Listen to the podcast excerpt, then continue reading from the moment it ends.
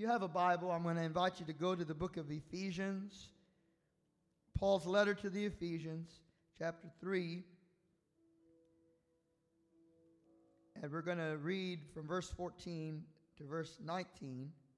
If you don't have a Bible, you can look for it on your digital device there, or we'll have it on the screen in just a moment. I encourage you to uh, look, look at this with me this morning. Ephesians chapter 3, verse 14. These are the words of Paul, and they're a prayer that Paul prayed for the Ephesian church. If you wonder what's an Ephesian, uh, the Ephesians were the people of the city of Ephesus. You're an American, they were Ephesians. All right? And so Paul is writing this letter to them. I want to be focusing on just a couple of lines in the text, but I want you to read the whole prayer with me this morning.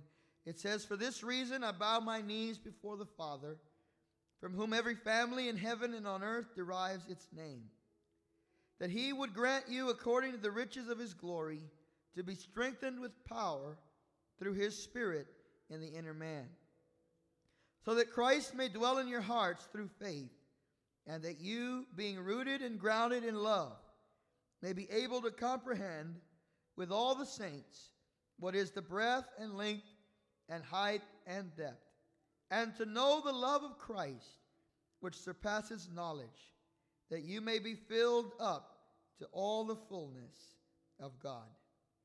Now, to him who is able to do far more abundantly beyond all that we ask, according to the power which is at work within us, to him be glory in the church and in Christ Jesus to all generations, forever and ever. Amen. Let's pray. Father, we thank you for your word this morning. I pray that you would anoint my lips of clay to preach the word of the living God. And I ask you to anoint the hearing of this congregation that they might hear the word and receive it as seed sown into the fertile soil of their hearts. We ask that in Jesus' name. And the church said, Amen. Amen. You may be seated this morning. I want to share with you this morning about the grace of God. And I want to just use as a title Snapshots of Grace. I'm going to be sharing three stories from the Old Testament that reveal and, and demonstrate the grace of God uh, in different circumstances of our life.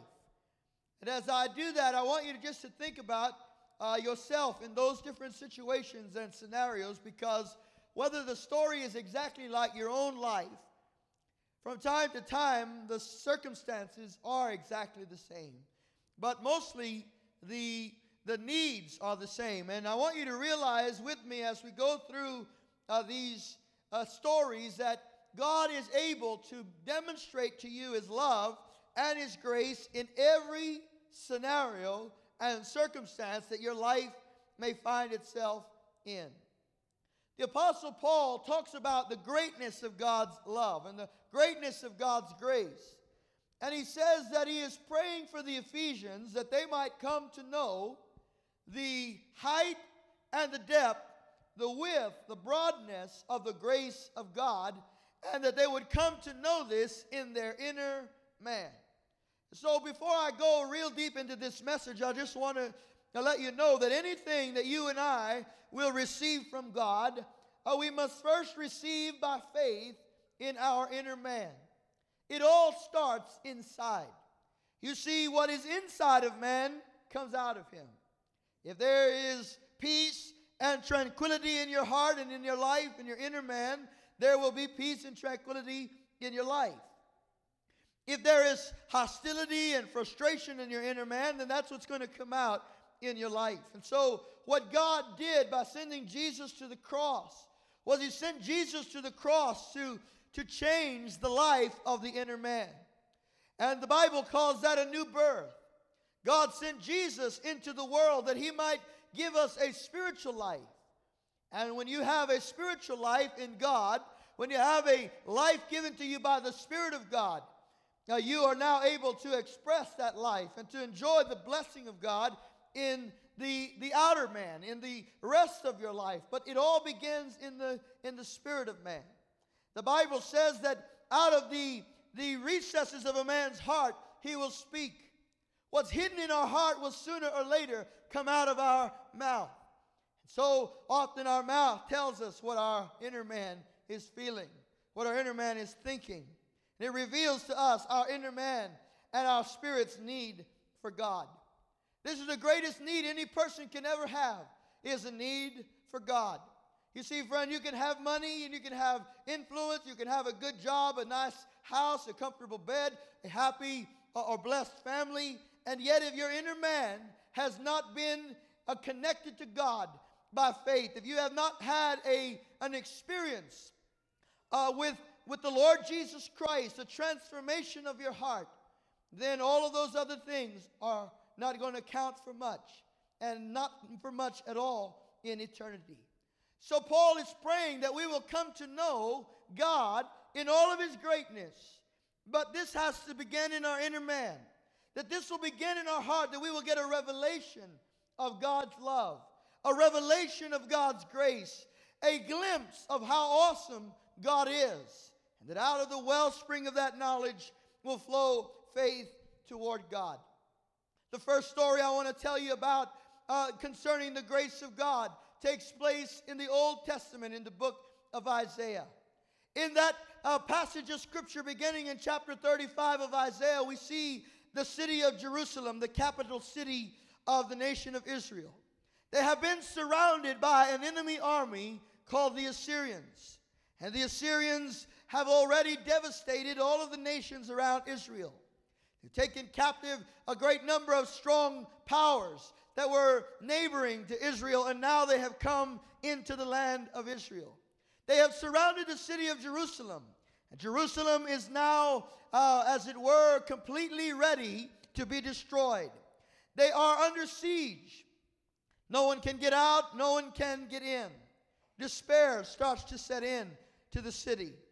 This little city of Jerusalem, upon which God had shown his grace and mercy and his favor, has now found itself in a place of absolute desperation. The Bible tells us about that time. It tells us that in that day, mothers were tempted to eat the bodies of their dead children. There was such a famine in the city, such a critical need for deliverance. And there was in the heart of the king a strategy to go to Egypt and ask for help from the Egyptian Pharaoh. The Bible said that the prophet Isaiah came to the king Hezekiah and he said, Look, don't go back to Egypt. That's where God brought you out of. That's what God delivered you from. That's what God saved you from. He brought you out of slavery to Egypt. Don't go back and make your yourself a slave to Egypt. Because you see, that's, friend, that's the tendency of man. When we get into trouble, we tend to go back to the things that we used to know, the things that used to be our support, our strength, and our help. And yet you don't realize that that's the very thing God delivered you from. That those are the very relationships God brought you out of. That that's the very brokenness that God brought you and healed you from. And so he, God is telling the nation of Israel, don't go back to Egypt. Don't go back to the old way. Don't go back to the path of bondage. Look to God. Look to God as your source of deliverance. Look to God as your source of strength. He says, Don't make plans that are not of my spirit or alliances that are not of my spirit. God was telling King Hezekiah, Don't make a deal with the devil, don't make an alliance with the world. Put your trust and faith in God. Israel found itself in this desperate situation because of its sin, because it had rejected God because it had abandoned the voice of God and the word of God. But see, friends, although they were in that desperate place, God was still willing to incline his ear to them. He was still willing to give them his grace.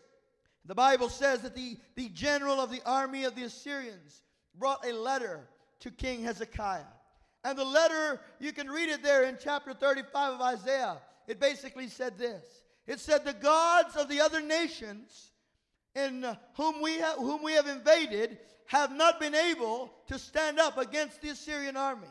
Their gods have not been able to deliver them.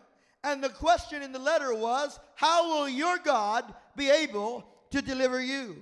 Your God will not be any better or any stronger than the gods of the nations that we have already invaded.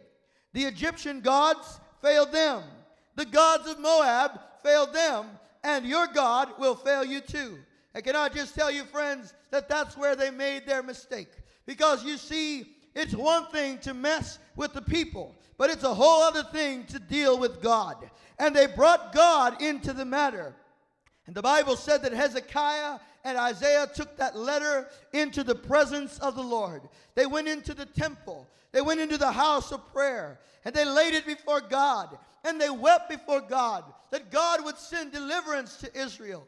Can I tell you, friends, when you get a letter like that, and sometimes it's not a letter, sometimes it's an email, sometimes it's a text message, sometimes it's just a thought.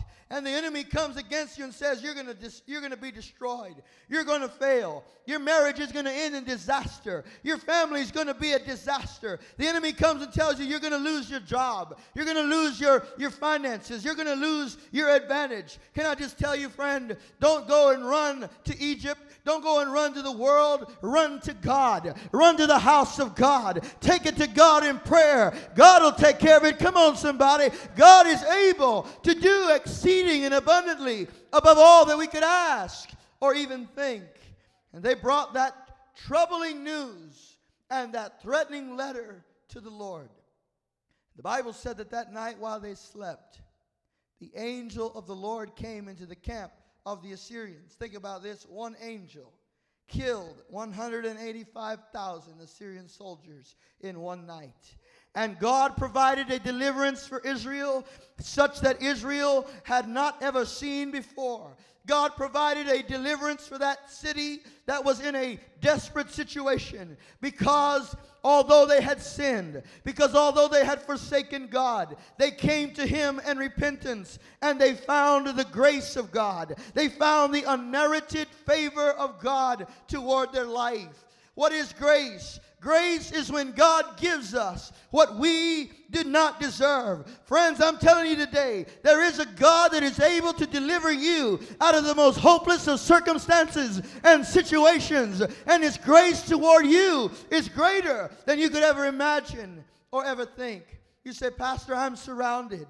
I'm surrounded by trouble this morning. I'm surrounded by fear and anxiety and worry. I'm surrounded by, by, the, uh, by the past and my shame and my guilt. I'm surrounded by financial trouble. I'm surrounded by relationship issues. I'm surrounded by problems with my rebelling kids. Can I tell you, friend, it may look like you're surrounded, but God is greater than that. And God is on your side. If you will call upon Him by faith, you can see His grace manifested in your life. Somebody say, Amen. The second story I want to tell you about is about a, a stranger, a foreigner, who came to the nation of Israel. The Bible tells us about Abimelech and Ruth, uh, pardon, Naomi. They went into, into Moab because the a city where they lived, uh, the city of Bethlehem, had come into a famine. There was again desperate uh, need. People were in need of food, and so they left to find work in another country. They went to Moab, and their sons went with them, and things did not go well for them. Their two sons married two foreign daughters or two women of Moab, and, the end, and then their sons died. Naomi's husband also died. Before she knew it, in a matter of years, Naomi was a widow and she had lost both of her sons and she was in absolute poverty. The Bible says she called her daughters in law to herself and she said, Girls, I can't do anything else for you. You need to go on home. Go back to your moms and your dads. Go back to your families. My life is in ruins, it's in shambles. I have nothing more to offer you. She said, I'm going to go back to Bethlehem and see what I can do in that land, back in my home country. The Bible tells us that Orpah, one of the uh, daughters in law, not Oprah, but Orpah, she uh, said to her, to her mother in law, I'm going to go back to my family. I'm going to go back to my home.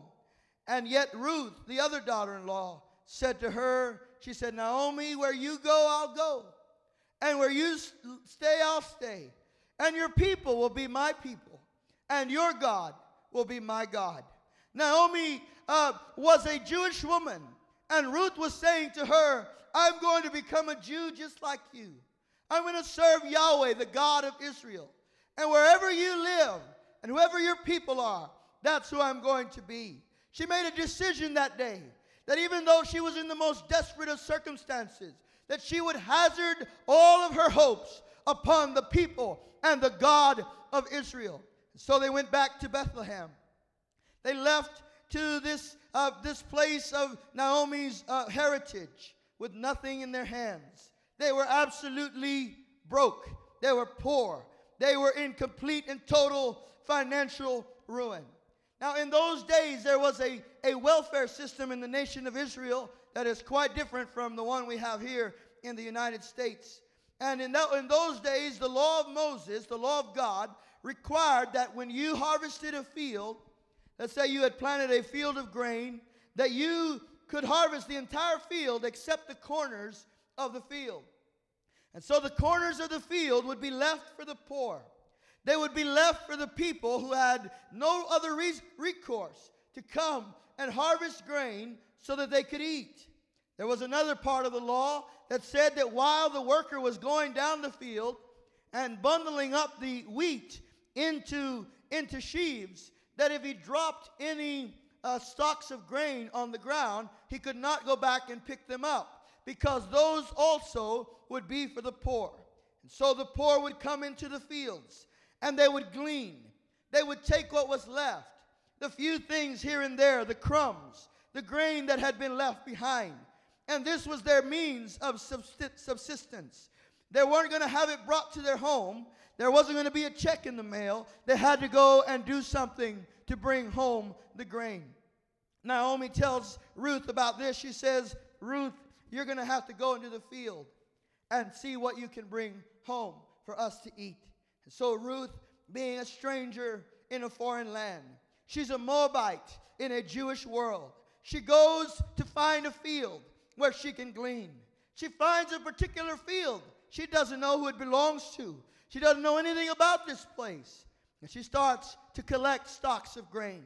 One here, one there. A little here, a little there. But the Bible tells us that the field which she found belonged to a man named Boaz. Boaz was a rich man. He was a man of extraordinary wealth and influence. And not only this, but he was a relative of Naomi. And the Bible says when he saw Ruth, uh, well, it doesn't say this, but it pretty much implies that when he saw Ruth, he saw Ruth. You know what I'm talking about? He asked, he asked his workers, he said, Who is that woman? Who is that lady over there in that field? He didn't just want to know her name, he wanted to know who this woman was. They said to her, That is Ruth, the foreigner, the Moabite, who has come with Naomi from Moab back to Bethlehem. And he told the laborer in the field, he said, Look, when you're going down the road, and, uh, and you are uh, tying up the sheaves of grain, from time to time, leave a handful of grain on purpose for Ruth. Uh, guys, I'm telling you how to win her heart, all right, right here. You just leave a handful of grain on purpose. And let me tell you what happened that day. Ruth was going by, picking one stalk here, one stalk there, a little here, a little there. But then suddenly there was a handful here, and a handful there, and another handful, and another handful. What was happening? She was receiving the grace and favor of Boaz. Let me tell you, friend, before she knew it, her basket was overflowing with grain because she had found favor and grace in the sight of this man. Can I tell you this morning? Maybe you've been going a little here and a little there, just barely getting by, just barely making it. But God has sent a word and He has said, Give them handfuls of purpose. I have provided grace in abundance for my people. Come on, somebody give God praise in His house this morning for his overwhelming grace. What is grace? Grace is when you receive what you did not deserve. Ruth was not a Jew. She was not an Israelite. She did not deserve this grace, but she found what she did not deserve because the good hand of God was upon her life. And can I tell you, friend, the story doesn't end there. Because that morning she arrived on a stranger's field. And that morning she arrived in a place she didn't know. But before long she was going to marry Boaz, and Ruth would own the field. Ruth would own the harvest. Come on, somebody. God is better than you think. God is gooder than you think. Come on. God is so good you have to make up words to describe how good He is. Somebody ought to give God praise this morning for His amazing grace. Is there anybody in here that's ever found a handful of purpose uh, in your life when you said, I didn't deserve this, but this is what God has done? That's the goodness of God. The last story I want to tell you about is about a boy, a young man. He's in a parable in the New Testament. He comes to his father and he says, Father, I want you to give me my share of the inheritance. I want to do my own thing. I don't want to wait till you die. I want you to give me what's mine now. His father gave him his share of the inheritance, and the boy went off to make his own way. But the Bible said that he squandered his living. He squandered his father's wealth on drugs and alcohol and illicit sex and pleasures. Before long, he reached into his pocket and there was not a coin left. He had wasted it all. He could have turned it into an investment and made something of what his father had given to him. Instead, he wasted it all. And now he's in desperate need. He is in an absolute crisis. The Bible said he finally uh, found himself in the midst of a famine. The Lord sent a famine. The Lord sent a, a crisis into that boy's life.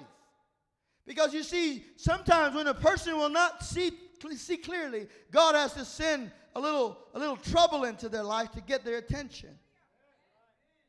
That's why if you have some rebelling children, you can't go rescue them every time.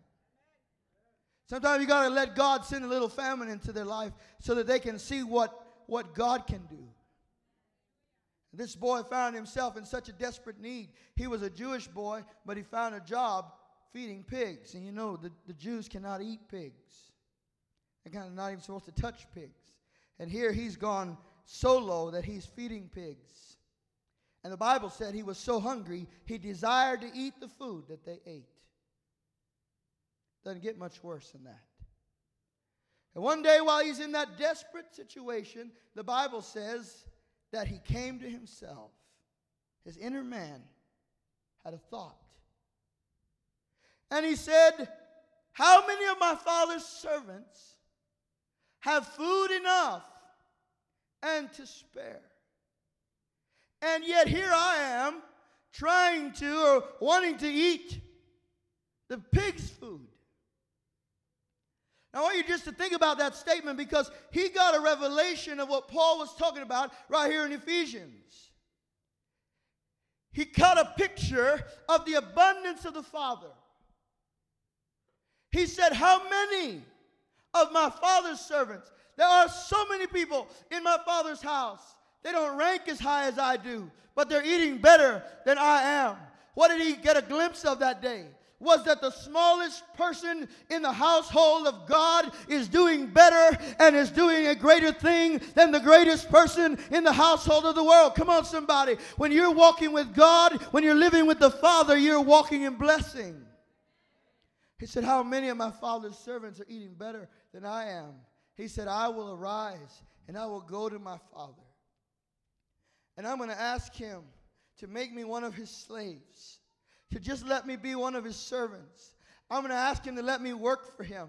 I used to sit at his table, but I don't care if I have to eat in the barn. I just want a better life than the one I've got right now. And I know that my father, if he'll just make me a slave or a servant, will let me have that kind of life. And the Bible said that he got up. That was his thought. He was hoping, his, he, he, he must have assumed there's no way, there's no way my dad will take me back into the house. But at least he might give me a job. He must have thought, at least he'll give me some work so that I can get out of this desperate need. While he's walking back to the house of his father, The Bible said that his father saw him.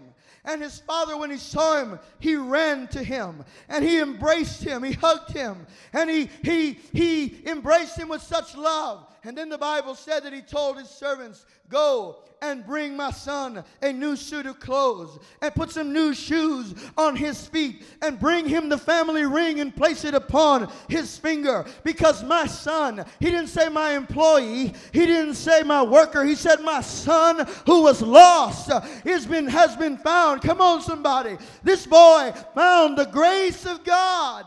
He found the grace and the goodness of God he didn't deserve he didn't deserve it but he found it. Because this is the God that we serve. Listen, I don't care where you are this morning. I know where you are in, in your physical life, but I don't it doesn't matter where you are in your in your spirit. As, as far as you can be from god. You cannot be any further than the grace of god. God can always reach you friend. God can always help you friend. God's love can always rescue you. Come on somebody. I'm talking about the grace and the goodness of God. David said it. He said, Surely goodness and mercy will follow me all of the days of my life. Now, I want you to notice what Paul says here. He says, I want you to know what is the, the breath, the breath of the grace of God. How wide is God's grace? God's grace is so wide, friends, that it encompasses all humanity. Any person who will come to God by faith in Jesus can find the grace of God. Let me tell you, friends, when Jesus died on the cross, his blood was so effective that it reached back all the way to Adam and covered every person who died from Adam unto the cross in faith. If they died in faith, they were covered by the blood of Jesus. But his blood didn't only do that, his blood also reached forward. It reached all the way past Martin Luther. It reached all the way past the Reformation. It reached all the way to the year 2019. It reached right where you are right now. And it covered you with the grace of God. And it'll cover every man, woman, and child until the day of Christ. They will put their faith in Jesus. That's how wide the grace of God is. So wide, you can't get around it. God's word says that God so loved the world, not just the Jews, not just the Gentiles, the world, not just the rich, not just the poor, the world, not just the educated, but also the uneducated. God so loved the world that he gave his only begotten Son, that whosoever believes in him would not perish, but have everlasting life. You say, Preacher, how do I get this grace? How do I receive this unmerited love of God in my life? Friend, you receive it by simple faith in the Lord Jesus Christ. This grace is not only wide, but Paul says, How long is this grace? How far can the grace of God reach? God's grace can reach so far as you can go. And friend, I would recommend to you don't go any further than you've gone already because the world will offer you many things and it will disappoint you in all ways. The world will offer you pleasure and leave you longing for more. The world will offer you a thirst quencher and leave you thirstier than you already were. The world will offer you bread, but their bread is made of gravel, unable to satisfy the soul. Don't run any further than you've run already. Run today to Jesus. He is the Savior, He is the deliverer, He is the healer, and He is the hope. Come on, somebody. It's Jesus. Jesus alone that can make the difference in your life? What is the height of the grace of God?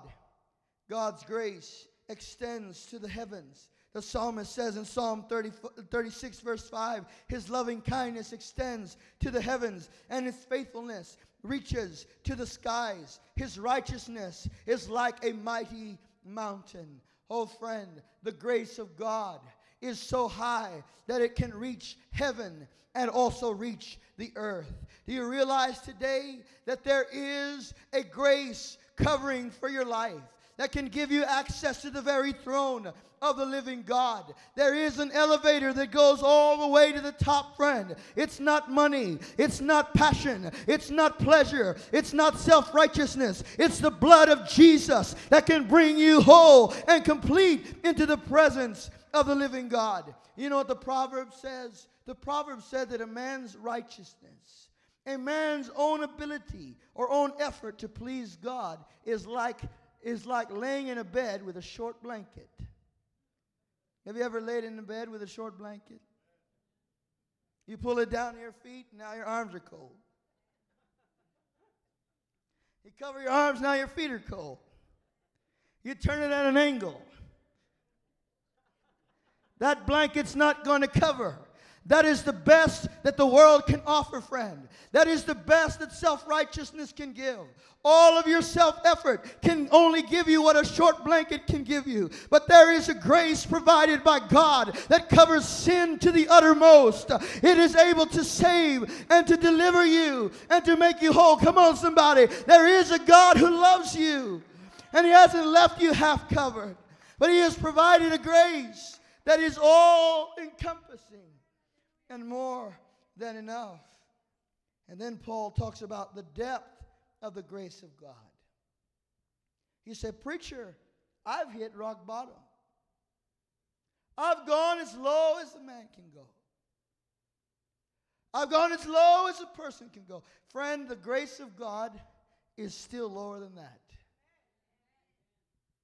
You know what God's grace is like? You're in a hundred foot or a hundred yard hole have you ever been in a 100 yard hole? I mean, so deep you can't get out. God brings a thousand yards worth of rope. That's how God works. He's got you covered, He's got more than you need. But you see, this morning, that grace can be available to you and you never enjoy it, you never experience it until you put faith in Christ. It's Christ alone, friends, that can give you access to the love of God in your heart. You see, it's not, it's not God's will for you to just know intellectually that He loves you. He wants you to know it in your heart, in your inner man. It's, it's a grace that God has made available not because you deserved it, but because He loved you. Not because I deserved it or merited it, because I certainly did not and do not, but because of God's love. And you and I can only enjoy that by faith in Jesus, by putting our faith in the Lord Jesus Christ. The Bible said that if you will believe in the Lord Jesus Christ, you will be saved. That's all God is looking for from you. He's looking for you to put your faith in Him. To stop trusting in your own way, to stop trusting in your own wisdom, to stop trusting in your own strength, and to trust in Him. Because He is the only one that can bring you out of the impossible situation that has surrounded you. And He is the only one that can give you favor in a strange land. And He is the only one that can receive you as a father when you've blown it big time. And that's His will and plan for your life, for you to know Him and for you to know His love. But you know what else? What else grace is? Grace isn't just God's unmerited favor toward man. There's one more thing that grace is. Grace is God's help for the time of trouble. The Apostle Paul said this. He said, I work harder than all of the other apostles, and yet not I but the grace of God working in me. Paul was saying there is a power on the inside of me that gives me the strength to stand up against the pressures of life. And I'm speaking this morning to some people who are under pressure. You're getting squeezed by life, squeezed by needs and circumstances and and maybe you don't even really have a, a, tangible problem in your life. You just feel something's not right. I just don't feel good. And you're under that pressure of life and those circumstances. Somebody said that when God closes one door, he'll open another, but it's hell in the hallway. Some of you right now are in that hallway and you're just saying, God, I just don't know what is going on in my life. And that pressure seems to be crushing. But today, God says to you, My grace is sufficient for you. My power is enough. If you will put your faith in me and just give me this problem, hand it over to me, I will produce in you power and strength to withstand the pressures of life and to be able to smile at the future and say, God is good, my life is good, and I'm going to see the goodness of God in my life. And that grace is available to you by faith in Jesus Christ. God wants you to know His grace this morning. That kind of grace that is at work on the inside of you. That, that's the grace of God that's at work in you. When somebody says something that would have normally set you off, but you just handle it like a pro, you handle it like a Christian, and you walked away saying, What just happened? God's grace was at work. Oh, you guys are so sanctimonious this morning. Like, no, Pastor, I've never had anything like that going on in my life. That grace is available to you. When the doctor says to you, you have a disease I can't cure. And instead of being crushed, you are encouraged that God is in control. That God has more power, that God is able. Come on, somebody. I'm talking about the grace of God.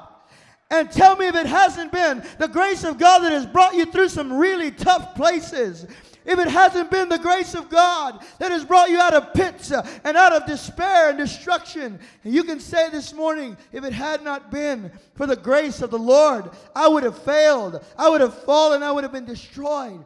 And friend, the same grace that brought you through last time is the same grace at work in your life right now to bring you through the pressure you're in this morning. Just put your faith and your trust in Jesus. He'll work it out. Tell your neighbor, he'll work it out. Tell your other neighbor, he'll work it out. Now do this. Tell yourself, he'll work it out. Say it again. Just tell yourself, he'll work it out. Come on, you got to know this in your heart because Paul said, I want you to know this in your inner man, inside, in my spirit. I know God is in control and God is going to work it out and God is going to get glory out of my life. Come on, somebody. God is in control and God will work it out. He is able to do exceedingly and abundantly above all that we could ask or even imagine. Trust Him today. Look to Him alone. His grace will reach you where you are. And His grace will sustain you where you are. Would you stand with me this morning? I want us just to sing the words of that old hymn, Amazing Grace. And then I want to make an altar call this morning. But let's just sing about the goodness of God, the grace of God, how wide it is, how tall it is, how deep it is, how broad it is